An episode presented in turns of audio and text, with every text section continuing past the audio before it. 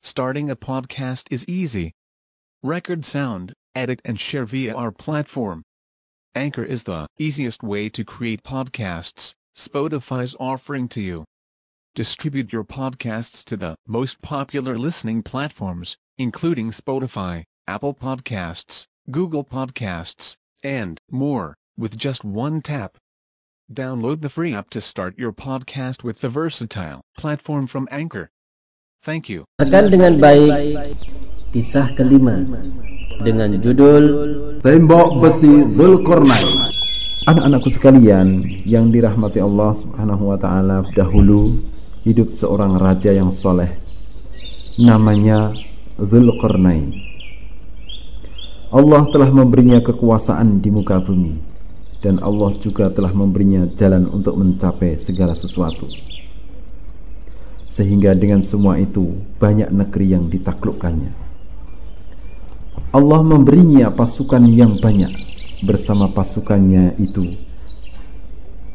beliau dapat menaklukkan daerah Afrika sampai ke pedalamannya, hingga mencapai bagian paling barat sebuah samudra.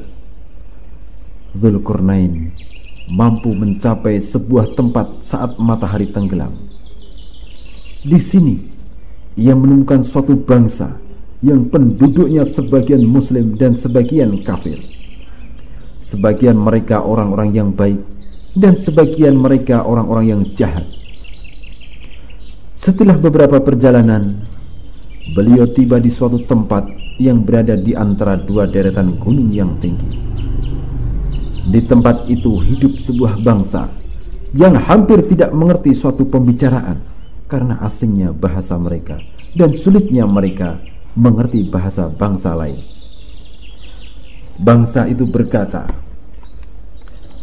"Wahai Dzulqarnain, sesungguhnya Ya'juj dan Ma'juj adalah orang-orang yang membuat kerusakan di muka bumi. Maka bisakah kami memberi bayaran kepadamu agar kamu membuat tembok antara kami dengan mereka?" Anak-anakku sekalian yang dimuliakan Allah Subhanahu wa taala, Dzulqarnain akhirnya menyanggupinya. Setelah itu Dzulqarnain mulai menerangkan kepada bangsa itu tentang cara membuat tembok serta alat-alat yang dibutuhkannya. Dzulqarnain berkata, "Beri aku potongan-potongan besi." Kemudian mereka pun menumpuk potongan-potongan besi tersebut di antara kedua deretan gunung itu, hingga potongan-potongan besi itu menumpuk hampir sama tingginya dengan kedua deretan gunung tersebut. Subhanallah, ya. Besinya sangat banyak tentunya ini, ya. Dzulqarnain kemudian berkata, "Tiuplah api." Hingga ketika besi itu sudah menjadi merah seperti api, Dzulqarnain pun berkata, "Beri aku tembaga mendidih agar aku tuangkan ke atas besi panas itu."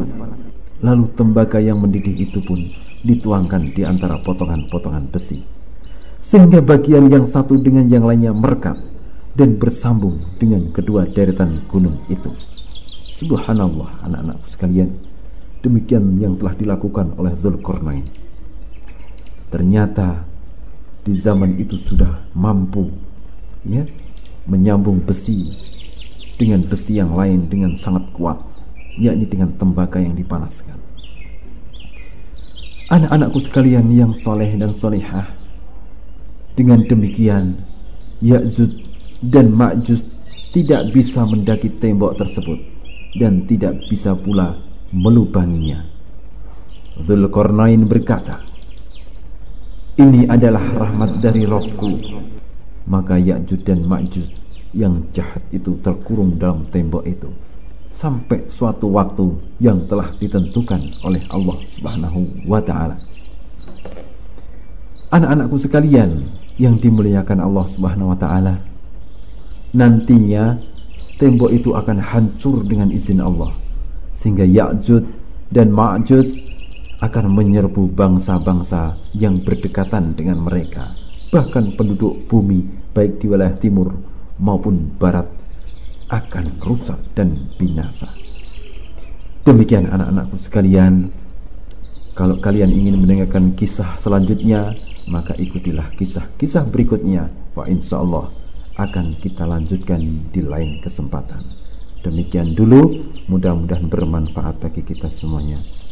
Sumber bacaan Al-Quran Surat Al-Kahfi ayat 83 sampai 98 dan kitab Al Majmuatul Kamilah lil Muallafat juz ke-8 halaman 397 sampai 401 karya Syaikh Abdurrahman bin Nasir As-Sa'di serta kitab Taisir Al Karim Ar Rahman karya Syaikh Abdurrahman bin Nasir As-Sa'di halaman 485 sampai 487.